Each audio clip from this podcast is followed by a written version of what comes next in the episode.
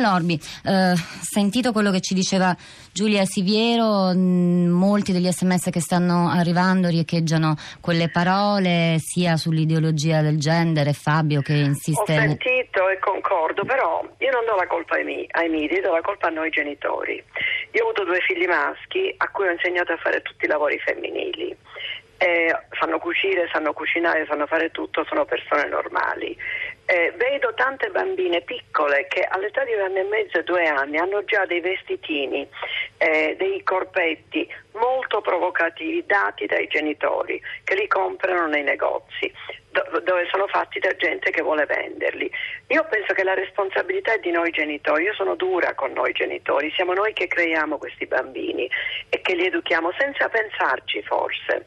A, mm, cerchiamo di rendere la bambina più bambina, più femminella, più graziosa, più attraente. Questo sia in Inghilterra che in Italia e penso nel resto del mondo occidentale. E, cominciamo da casa. Cominciamo da dire alla nostra figlia tu sei un essere umano, femmina o maschio non ha importanza, il tuo corpo è tuo e devi proteggerlo e devi essere attraente al momento giusto, ma non essere attraente a tutti costantemente, seguendo questa, questa moda che è veramente una degenerazione della nostra società.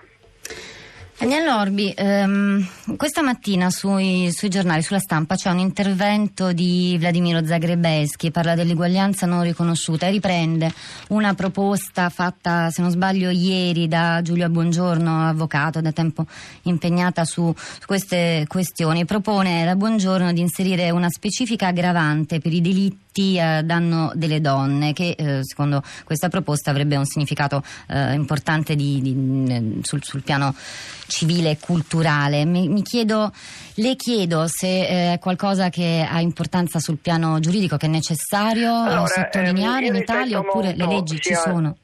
Io rispetto molto a Sabeschi che la, che la Buongiorno, non so bene quello che hanno detto perché non l'ho letto, eh, può anche darsi che sia necessario un aggravante, non posso dare un commento così senza averlo letto, però quello che è importante è, parlando della violenza e della differenza tra i due sessi, è prima di tutto dare ascolto alle potenziali vittime.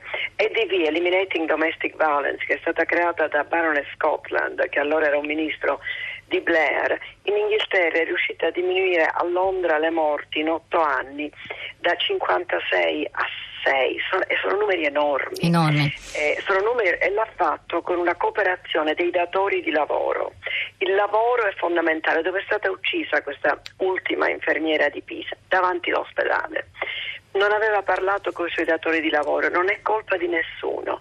Deve una, deve esistere una cultura in cui si dice a tutti gli impiegati maschi e femmine se avete dei problemi, se avete dei problemi di genere con i vostri compagni, se avete paura di violenza, ditelo a una persona specifica che saprà come aiutarvi. L'ascolto è fondamentale perché dobbiamo aiutare queste vittime innocenti che si sentono così indegne di tutto che non hanno neanche il coraggio di chiedere aiuto ai colleghi.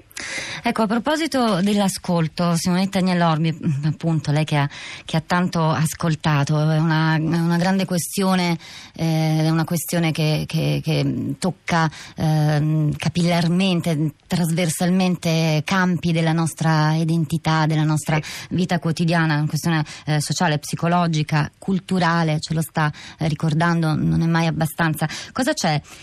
Dietro la violenza, dietro al linguaggio, dietro alla vergogna, dietro alla rassegnazione nelle storie che, che lei Dunque, ha ascoltato e eh, seguito? C'è la vergogna. Eh, per esempio, io ho avuto delle clienti vittime di violenza che erano delle grandi femministe, erano delle persone che marciavano, che andavano alla televisione, però nel loro ambito erano vittime di violenza, se ne vergognavano, non potevano chiedere aiuto a nessuno. A un certo punto una donna maltrattata che sa che può essere uccisa va dall'avvocato e anche lì bisogna rispettarle. Spesso c'è ma come hai potuto farlo tu, tu che sei così importante, come, hai permesso a quest'uomo indegno di farti male? C'è sempre un po' un rimprovero anche nel dispiacere e nel, nel cercare di aiutarle.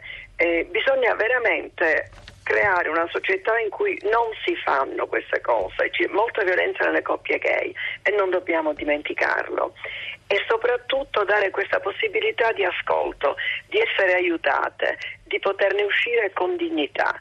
Eh, la donna oggi che è bella, che si trucca, che è attraente, si vergogna di dire quest'uomo mi tratta male. Non lo dice.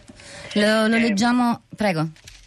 Eh, per cui bisogna avere una rete, una rete è un'educazione a tutti, cioè l'amica deve sapere come comportarsi, tutti dobbiamo cercare di aiutare le nostre sorelle e i nostri fratelli in queste situazioni e capita sempre più spesso.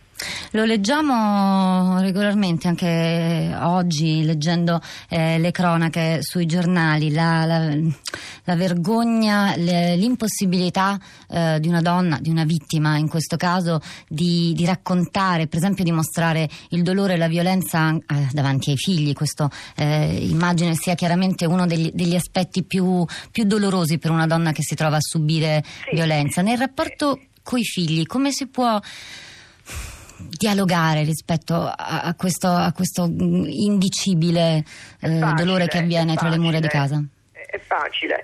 Um, Patrizia Scotland, Lady Scotland, che ha creato tutto questo, lei dice sempre: quando vedi una donna che è tranquilla, che parlava più allegramente prima, che forse non si trucca bene come prima, siediti vicino a lei in silenzio e poi chiedile come stai.